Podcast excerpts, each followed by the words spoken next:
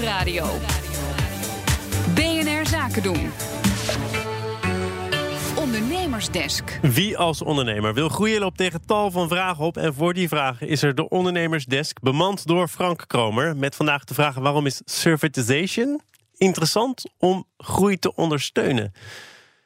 Servitization. Je weet ze wel uit te zoeken, Frank. Waar hebben we het Ja, maar eigenlijk dat over? doe ik dus speciaal voor jou, Thomas. Ik weet, jij bent gek op Engelse termen. Ik vind het ook bij, trouwens wel lekker dat we allebei een beetje nasaal klinken. Ik weet ook niet of ik het goed uitgesproken heb, hoor. Ja, je hebt het heel goed uitgesproken. Maar Dank u.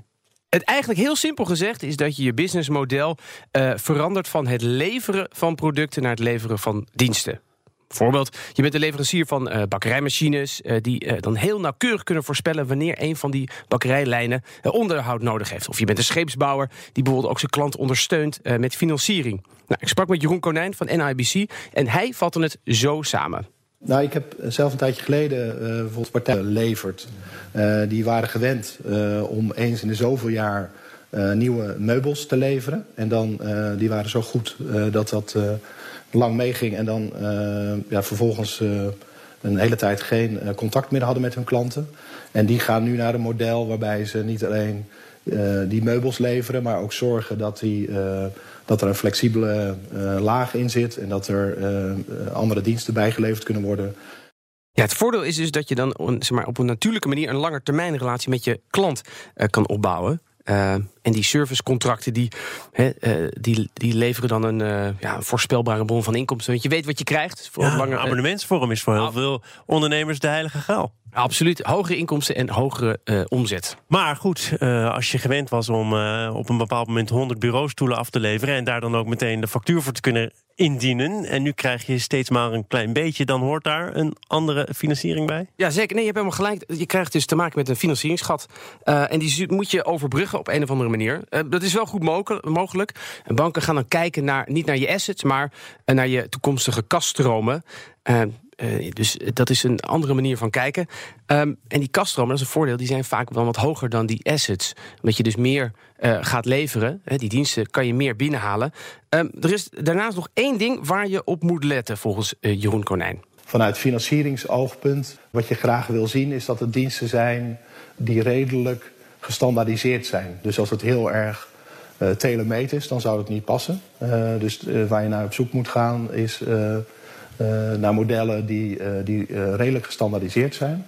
En waarbij ook andere partijen eh, die dienst eh, zouden kunnen overnemen, mocht dat nodig zijn. Ja, Jacqueline en ik hadden even een blik van verstandhouding. We hebben net een half uur lang gesproken met de oprichter van Molly Payments. En daar is de code maatwerk is voor mietjes.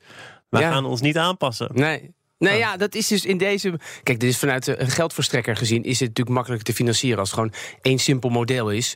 Dat is gewoon makkelijker, minder risico dan allemaal, allemaal maatwerk.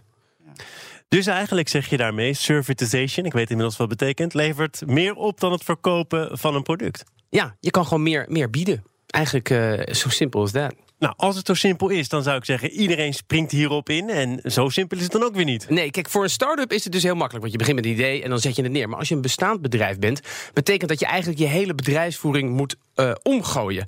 Eh, ik vroeg aan Jeroen Konijn, wat is nou dan de grootste valkuil? Ik denk dat de valkuil is meer dat je het ziet als alleen een, een verkoopkanaal of alleen een financieringsoplossing. Eh, de valkuil is dat je het niet als een totale wijziging van je bedrijfsproces ziet.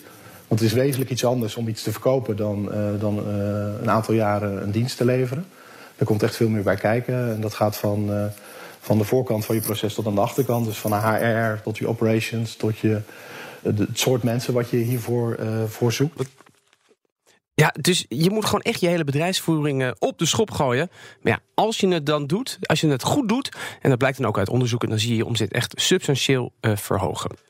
Frank, jij zei net dat je verkouden was. Ik denk dat je emotioneel bent. Ja, is het zo, Thomas? Dat zou kunnen, toch? Want dit is jouw laatste dag bij BNR. Klopt. Ook dus je laatste dag als eh, degene die de ondernemersdesk invulling gaf. Ja, dat vind ik wel jammer, want ik vond het toch altijd wel een, een lichtpuntje op de maandag, eh, Thomas. Maar het mooie is, eh, we hebben het heel vaak over ondernemen gehad, over groeien gehad. Nou, jij gaat natuurlijk ook een enorme persoonlijke groei doormaken, want jij gaat verder als. Ja, als ondernemer, ik bedoel, je moet het daad bij het woord voegen. En we zitten bij BNR, dat is natuurlijk echt een zakenzender. Dus ja, daar moet je gewoon... Het moet goed gaan dan. Ja, dat moet goed gaan. En dan moet je ook zelf gaan ondernemen en het avontuur aangaan. Wat ga je ondernemen? Ik, ik durf het je toch te vragen. Ook al Ja. werk ik natuurlijk nog bij eh, ook de lineaire radio. Ja, nou, met een compagnon ben ik een eh, bedrijf begonnen in podcast. En we maken voor bedrijven en organisatie een podcast. Eh, van het bedenken van de strategie tot en met concept, Dit, dit opname, gebeurt vaak in het interviews. programma. Hè? Uiteindelijk dan mondt het toch uit in reclame. Ja, nou ja, jij vraagt wat ik ga doen, dus doe het toch ook? Ja. Frank, ik vond het ook leuk. Al die maanden, want zo lang zijn we nog niet bezig met de ondernemersdesk. Maar ik wens je hoe dan ook heel veel succes met je eigen podcastbedrijf. Dankjewel, Thomas. En ik ga jou zeker volgen. Dankjewel. Frank Kromer. Ondernemersdesk over groei wordt mede mogelijk gemaakt door NIBC. NIBC, de bank voor ondernemende mensen.